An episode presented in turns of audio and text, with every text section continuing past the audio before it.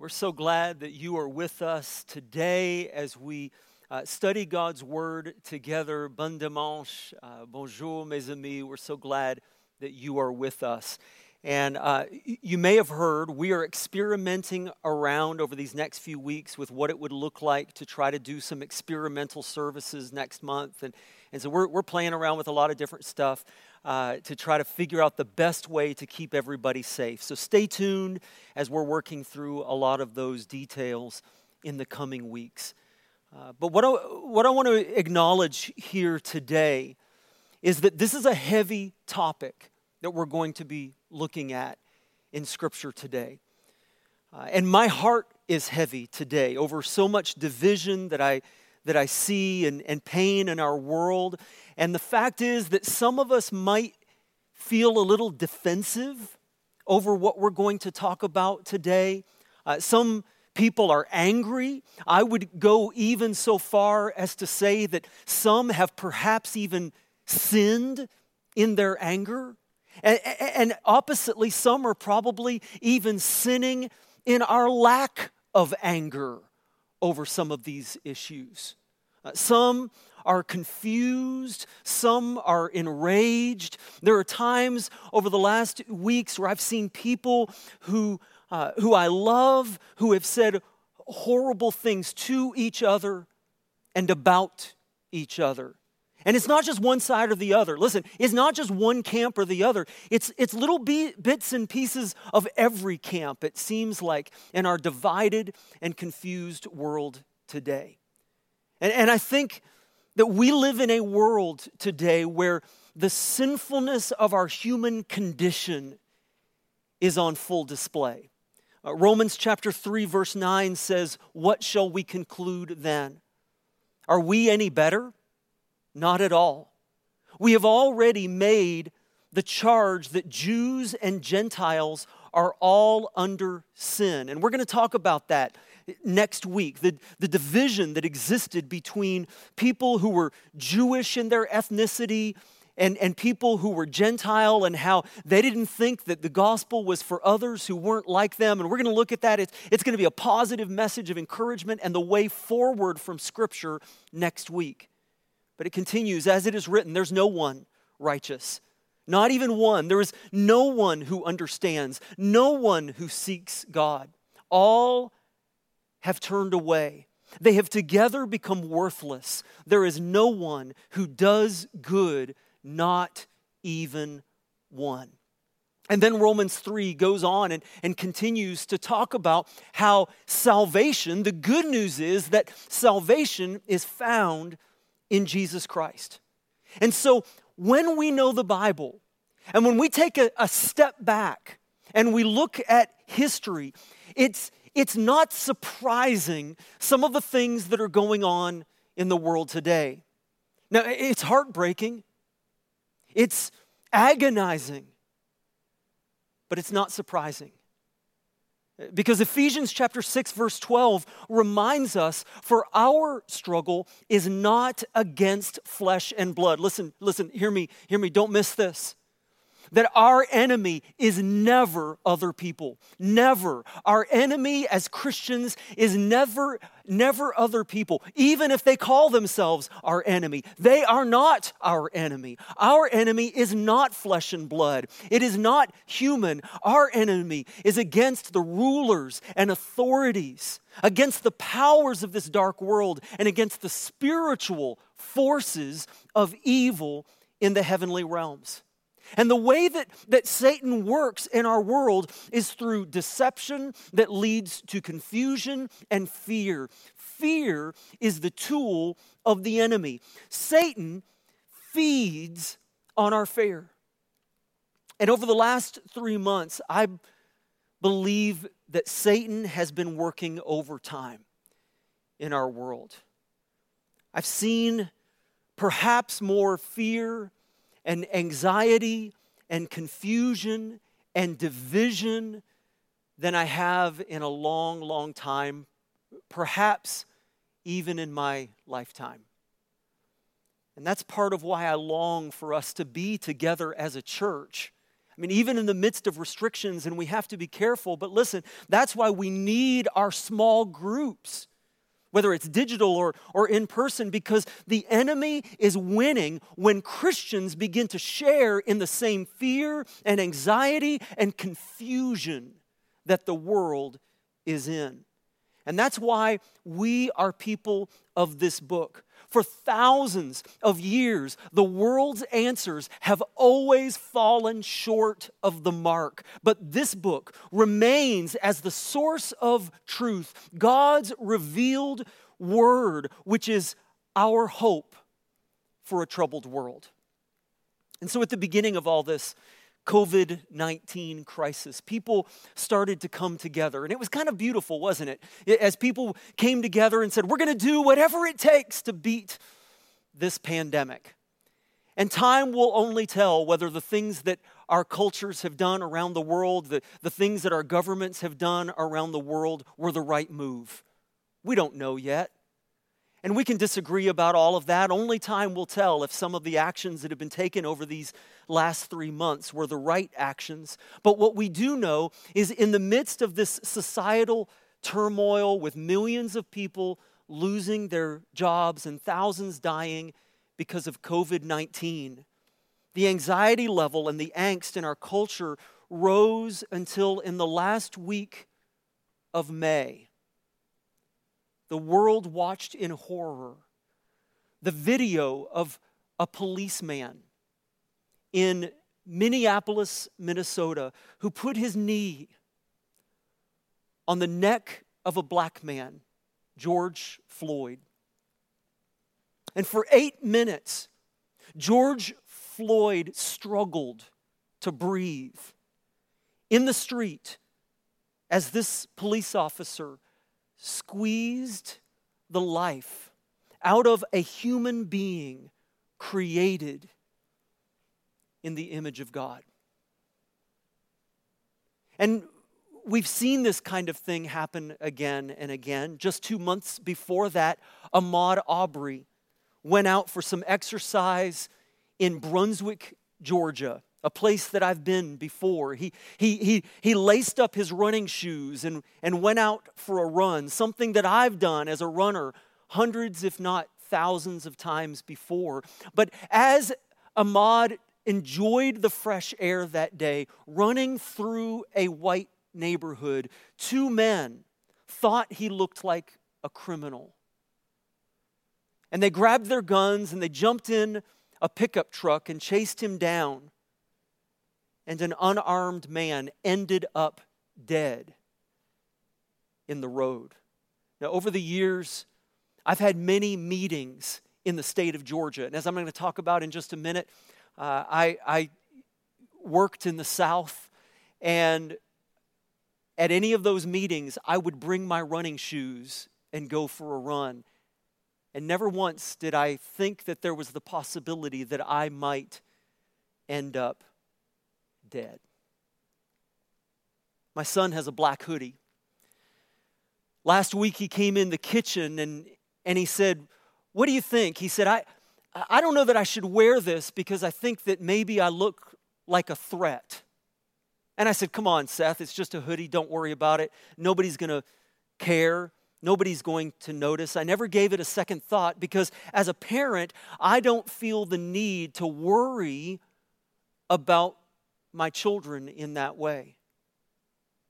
But my black friends, if they were to have their kids leave the house in that same hoodie in many parts of North America, the conversation might have been very different out of concern for their child's safety. Now, if you, if you are white like me, and I'm as, I'm as Canadian white as they come. The sun and I are enemies. But if, if you are white like me, before you get defensive, before you get defensive, can we just come to an agreement about something? Wouldn't it be good for us to agree about something that in the midst of all the fighting and the argument, can we just stop and agree upon this? When our brothers and sisters whom we love don't feel safe, should that not concern us? The Bible says that we are, are to bear one another's burdens. Now, some of you don't know that uh, I spent much of my childhood growing up in the South, in, in Alabama and Mississippi, and, uh, and then we moved to Virginia, where I eventually met my wife when we were teenagers. And my family is Canadian. I was born here in New Brunswick, but, but many or most of my growing up years in school were in the South. And uh, my wife from Virginia, when she was a teenager, Tracy's parents were called in one day to the school counselor's office. And the school guidance counselor said, We need to talk to you about your daughter and some race related issues. And they were horrified, wondering what was it that, that she had said? What, what racist thing might she have done? And so, what was the school counselor concerned about? Well, she said to Tracy's parents, You probably ought to know that your daughter is spending too much time around the black kids in school. And we're concerned, and we thought you would want to know that we think it's a problem that most of her friends are black. And that was the school guidance counselor. I was a pastor in Alabama, and our church began to grow. And over the 10 years that I was there, at this wonderful, beautiful church, the church began to transform, and we began uh, seeing black families become part of our fellowship, and, and, and, and black families brought into leadership and influence in positions of authority within the church. Not nearly as much as we wanted, but we were beginning to see that happen, where for the first time in history, we had black men and women on our church board, and even elected to the position of leadership over our church board. But early on, just as that transformation was beginning to take place, I received a phone call one day at the church, and it was a highly influential woman in the church. Her, her husband had served on the church board, and she said, she said, Joel, you don't understand how things are done around here. She said, if you think that you're going to bring a whole bunch of black people into this church, you've got another thing coming, young man. And she threatened to run me out of the church. And so I said, ma'am, uh, you can go ahead and, and try to get people to turn against me. But I won't stop because this is a hill that I'm willing to die on. So if you want to get me fired because we're sharing the love of Jesus with everyone, regardless of color or tribe or language or nation, if you want to get me kicked out because we're becoming known as a black church and that embarrasses you, go ahead. Because God did not call me to be the pastor of a white church. God did, did not call me to be the pastor of a black church or a brown church. God called me to His church, which is for every tribe and tongue, for every nation, every color, because the gospel of Jesus Christ knows no bounds. And she did not win that battle, and I kept my job, but it broke my heart because two, about a year or two later, uh, she ended up leaving the church, and I had been praying that, that God would change her heart. But it broke my heart because I knew that she, she claimed to know the love of Jesus, but did not love her neighbor as herself. The state of Alabama then passed a law trying to uh, to lock down on illegal immigration into the country and into the state of Alabama. And so they passed a law that basically made every person in the state responsible to serve somewhat as a law enforcement officer by making judgments about whether they guessed that someone might be undocumented or not. And I, about the only way that I know that you could do that is by judging the color of one's skin. And they said, It is a punishable offense, a, a felony offense, a criminal offense to help and assist any immigrant who ends up later found out to be undocumented. Well, our church had started English classes to, to minister to immigrants, just as we do now here at, at, at this church here in Canada. And some semesters in Alabama, our English classes had as many as 100 students from places like Mexico and Guatemala. And understand that this was not a political thing. Uh, this was not us somehow trying to make a statement for or against immigration. We were just loving our neighbors, doing what the Bible says to do. As a church, we don't check for people's legal papers before they come walking in the door to, to either participate in a worship service or to receive help or, or take a class of English. And, and, but the state of Alabama determined that that class to teach English could classify as a punishable offense because it was helping people survive in this, in this country, in the States. And so our, our church board consulted with a lawyer.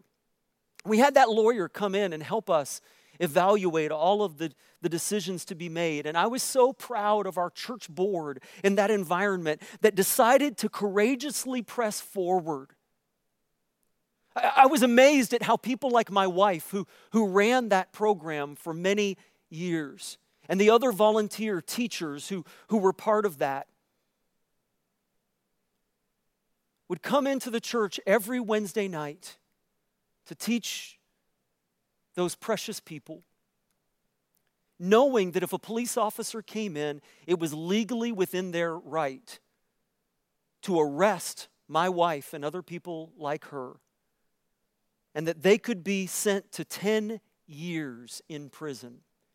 10 years in prison under Alabama state law.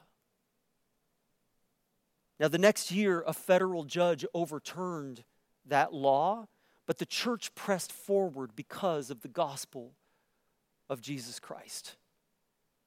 You may not know that the Wesleyan Church was founded in part due to the, the fight for equality between black and white in the States. That uh, in, in, the South, there were, there were uh, bl- uh, white pastors who were hung from the tree and lynched. This is Freedom's Hill, the, the Wesleyan Methodist Church, the oldest meeting house of Wesleyans in the South, built in 1848. And there are bullet holes in the door to this day.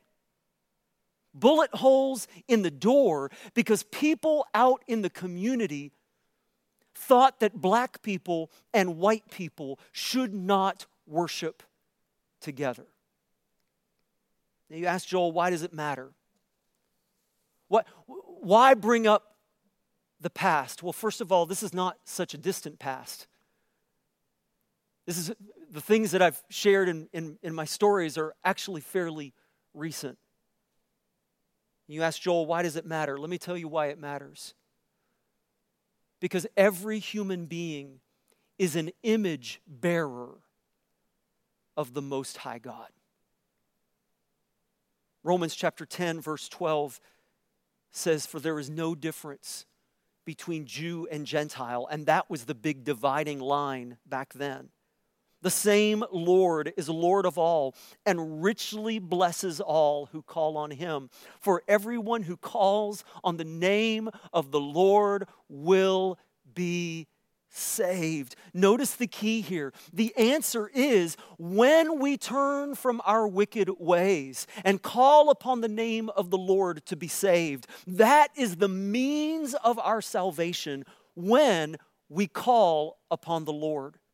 1 Corinthians chapter 12 verse 21 says, "The eye cannot say to the hand, I don't need you. And the head cannot say to the feet, I don't need you.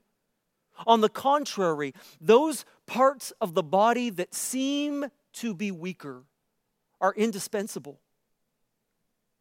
And the parts that we think are less honorable, we treat with special honor. And the parts that are unpresentable are treated with special modesty, while our presentable parts need no special treatment. But God, God has, has put the body together, giving greater honor to the parts that lacked it, so that there should be no division in the body, but that its parts should have equal concern for each other. For if one part suffers, every part suffers with it. If one part is honored, every part rejoices with it. If one part suffers, every part suffers with it. And so it grieves my heart because if you get beneath the anger and grief, what I hear many of my black friends saying is, I don't feel safe. I don't feel valued. And so many minorities have, have carried a lifetime of stories of these injustice. And it's not just black, we have similar stories with our indigenous First Nations people here in Canada. In fact, just centuries ago, here in New, New Brunswick, many French Acadian people were stripped of their land and freedom as well. And it's all around the world. It, it's not just North America. We have a white family here at our church that moved here from South Africa eh, with racism against white people.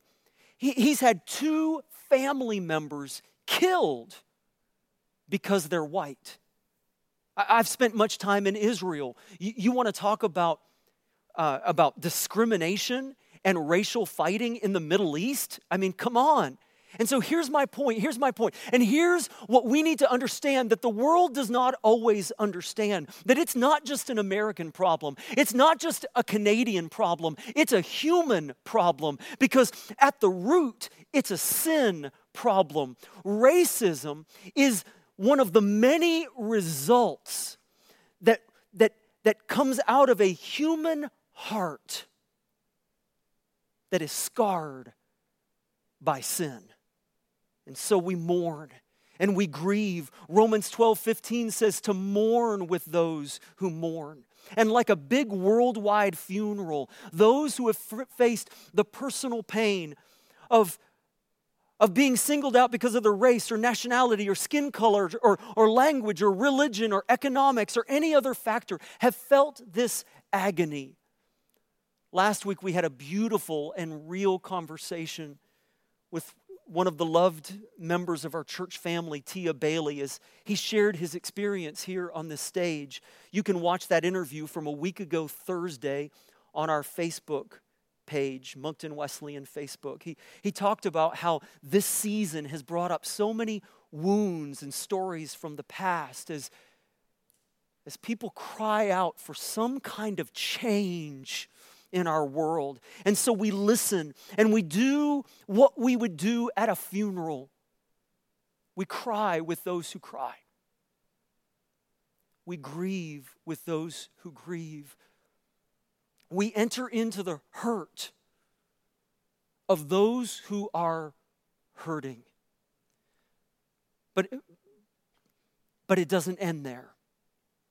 You see, here's what we're going to talk about. This is what makes us different from the world's version of social justice. This is what makes us different from the world's version of social justice. I think this is what is so often missing. I think that that this is the fatal flaw in the arguments of some of my dearly beloved, well meaning Christian friends. You see, it will never be enough to just share in the hurt of those who are hurting. We need to start there. We cannot bypass that step. We start there, but it's not enough. It's never enough to, to just get angry and speak out. It's never enough to just propose changes in policy and speak out against racism, and we need to do those things. It's never enough to just find government solutions, even though all of those things are needed. But here's the deal listen, in other words, it's not just enough to share in someone else's hurt, we also have to point them to the hope. And the hope is Jesus. All the social problems and, and, and social programs in the world cannot fix the issue at the root of it all because only Jesus can deal with the root by tearing down the walls of division and bring healing and hope and equality. In Isaiah chapter 1, verse 14, it says, The Lord God, the Lord God says, Your new moon feasts and your appointed festivals I hate with all my being. They have become a burden to me. I'm weary of bearing them. God says, When you spread, spread out your hands in prayer, I hide my eyes from you. Even when you offer many prayers, I am not listening. Your hands are full of blood. Wash and, and make yourselves clean.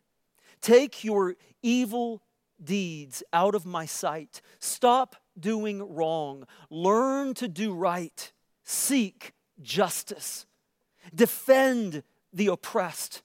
Take up the cause of the fatherless. Plead the case of the widow. Come now.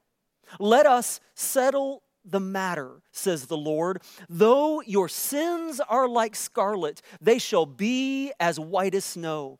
Though they are red as crimson, they shall be like wool. If you are willing and obedient, you will eat the good things of the land.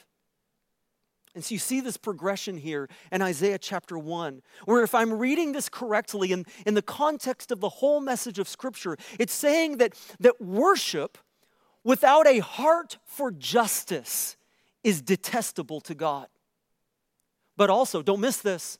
The other side is true as well that, that our crusades for justice will always fall short apart from Jesus because He alone can wash us clean and deal with the root of these issues. And I think that is why we see these perpetual cycles, not just in America, not just in Canada, but around the world, and again and again throughout history. Because, listen, the answer is not justice or Jesus.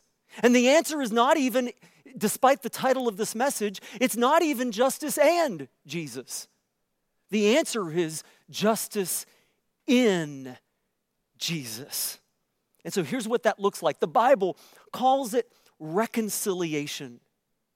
Here's what true reconciliation looks like in 2 Corinthians 5, verse 16. And, and we're going to talk more about reconciliation next week and the good stuff that, that how, how Scripture brought them together in the New Testament, how the blood of Christ brought reconciliation between the races and their differences. And so, but, but let's just look at this passage first today. 2 Corinthians 5, verse 16 says, So from now on, we regard no one from a worldly point of view. In other words, we used to think like the world, but not anymore. Though we once regarded Christ in this way, we do so no longer. Therefore, if anyone is in Christ, the new creation has come. The old has gone, the new is here. All this is from God, who reconciled us to himself through Christ and gave us the ministry of reconciliation. That God was reconciling the world to himself in Christ, not counting people's sins against them. And he has committed to us the ministry of reconciliation. We are therefore Christ's ambassadors, as though God were making his appeal through us. We implore you on Christ's behalf be reconciled to God. God made him who had no sin to be sin for us, so that in him we might become the righteousness of God. In other words, listen, whatever we do, we must not confuse the world's message of freedom with the Bible's message of freedom. You see, many times we use the exact same language as the world, but what we mean from, from, a, from a biblical perspective is often very different than the definition of the world. And so while we grieve the same problems as the world, we grieve the same problems, but there should be a difference between the world's answers and the church's answers. There should be a difference between the songs of the world and the songs of the church. Because, listen, it is only Jesus who can set a heart free from the root of that oppression. Because the root of division, the root of racism, the root of, of, of hatred, the root of, of fighting, all throughout human history is the story of the sinfulness of the human heart. That is why a search for justice apart from Jesus will always leave us empty and unfulfilled in the end. And so we can change government structures. And, and, and, and don't get me wrong, please don't think that I'm saying we shouldn't make changes in, in, our, in our policies and our procedures in our, in our world today. Listen, we need government changes, but don't be mistaken in thinking that those changes will ever be enough to solve the root of the issue because only Jesus can change someone's heart. And so let me speak to two groups of people today. And by the way, if, if you are not a Christian and, and you've joined us today, we're so glad that you're watching and that you're with us, but, but but just understand, I'm not talking to you here uh, about some of this stuff. I mean, you can listen. We're glad that, that you're with us, and, and hopefully you'll learn from this and see the beauty of the picture of the gospel and, and hunger for more of Jesus because of what we've talked about today.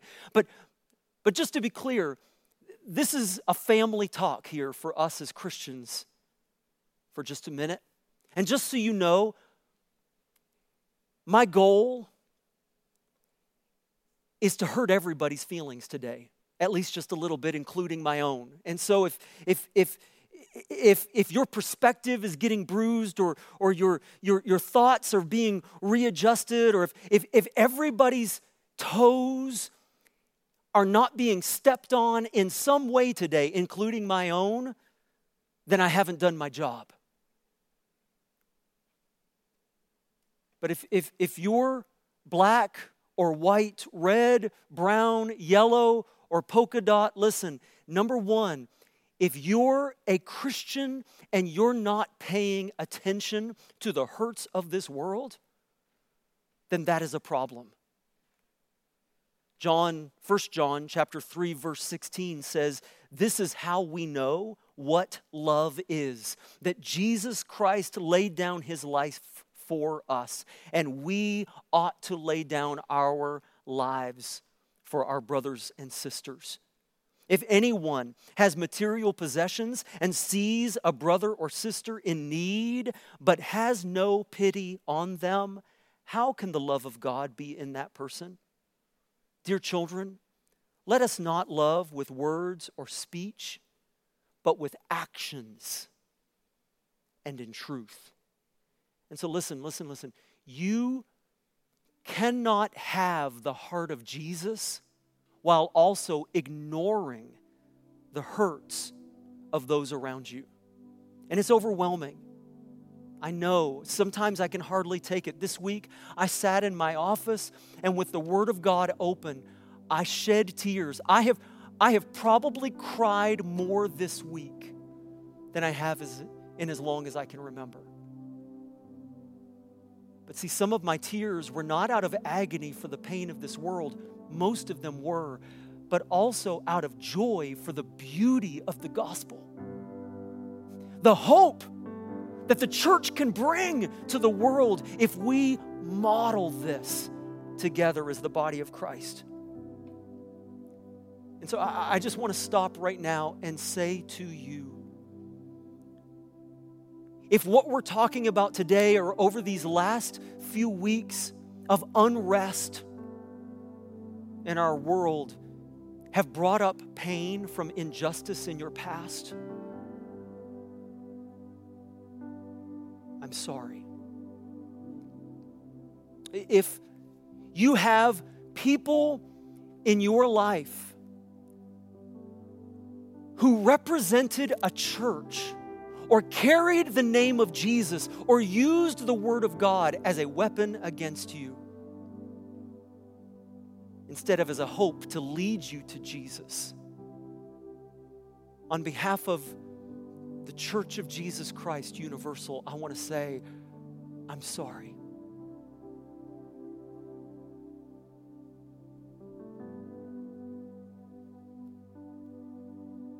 You see, if you're a Christian and you're not paying attention to the hurts of this world, that's a problem. But don't miss this. Here's what's also true if your response to those hurts is the exact same as the world's, that's a problem as well if the things that you say and the things that you write online and the things that you do are indistinguishable from the message of the world, if people don't see Jesus in your communications, in your heart, listen, that's a problem. You see, there should be something different about our tone as Christians. There should be something different about how we treat others who disagree with us. There should be something different about our answers for the problems of this world. If our answers sound exactly like the world's answers, that's a problem. See, our world today is kind of a cancel culture, isn't it? You've heard that before cancel culture. That if, if you say something that I don't agree with, if you say something that, that hurts my feelings, if, if you say something that, that offends me, that doesn't line up with my view on the issue, then I cancel you. I disinvite you from my life. You no longer have a voice. You're not allowed to be part of the conversation. You no longer hold value to me as a human being. Listen, that is what our world says today, but we are not people of this world. We are people of this book. And so we do not fight against man, we fight against the spiritual forces of darkness in the heavenly realms which means that we do not fight as the world fights. We speak up against oppression, we speak up against injustice. We do, but we do not speak as the world speaks because our answers and our heart is different. There should be something radically different about our approach, there should be something radically different about our posture, there should be something radically different about our conclusion and answers because the core of our message is the love of Jesus Christ and the hope of Jesus, who alone can bring healing and restoration to the dark, broken heart. From which all of these problems flows. And it starts with confession. It starts with confession in your heart and in my heart. And so I just want to ask you a question. I just want to ask you to ask yourself this question as I do the same. Have I thought, said, or done anything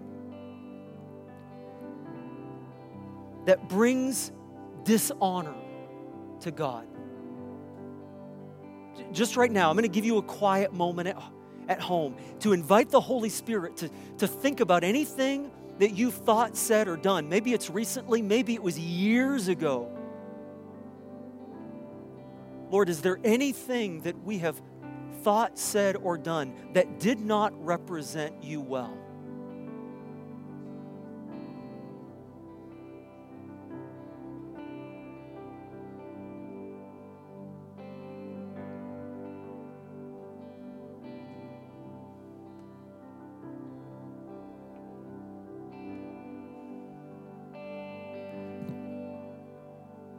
And then here's the second question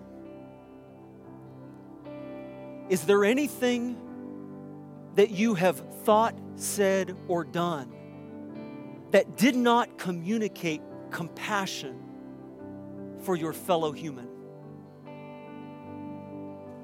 And so, right now, Father, we invite you to speak to us. Lord, is there anything that we have thought, said, or done that maybe we need to go and apologize for to someone today. Bring it to our minds, Lord. We invite you to speak to us.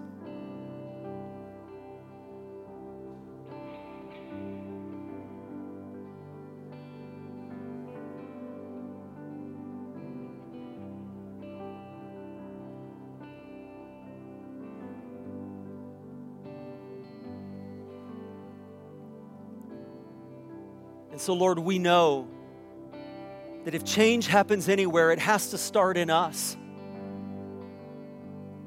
And us means your church, Lord, but the church is also made up of individuals like my friends, my brothers and sisters in Christ, and me.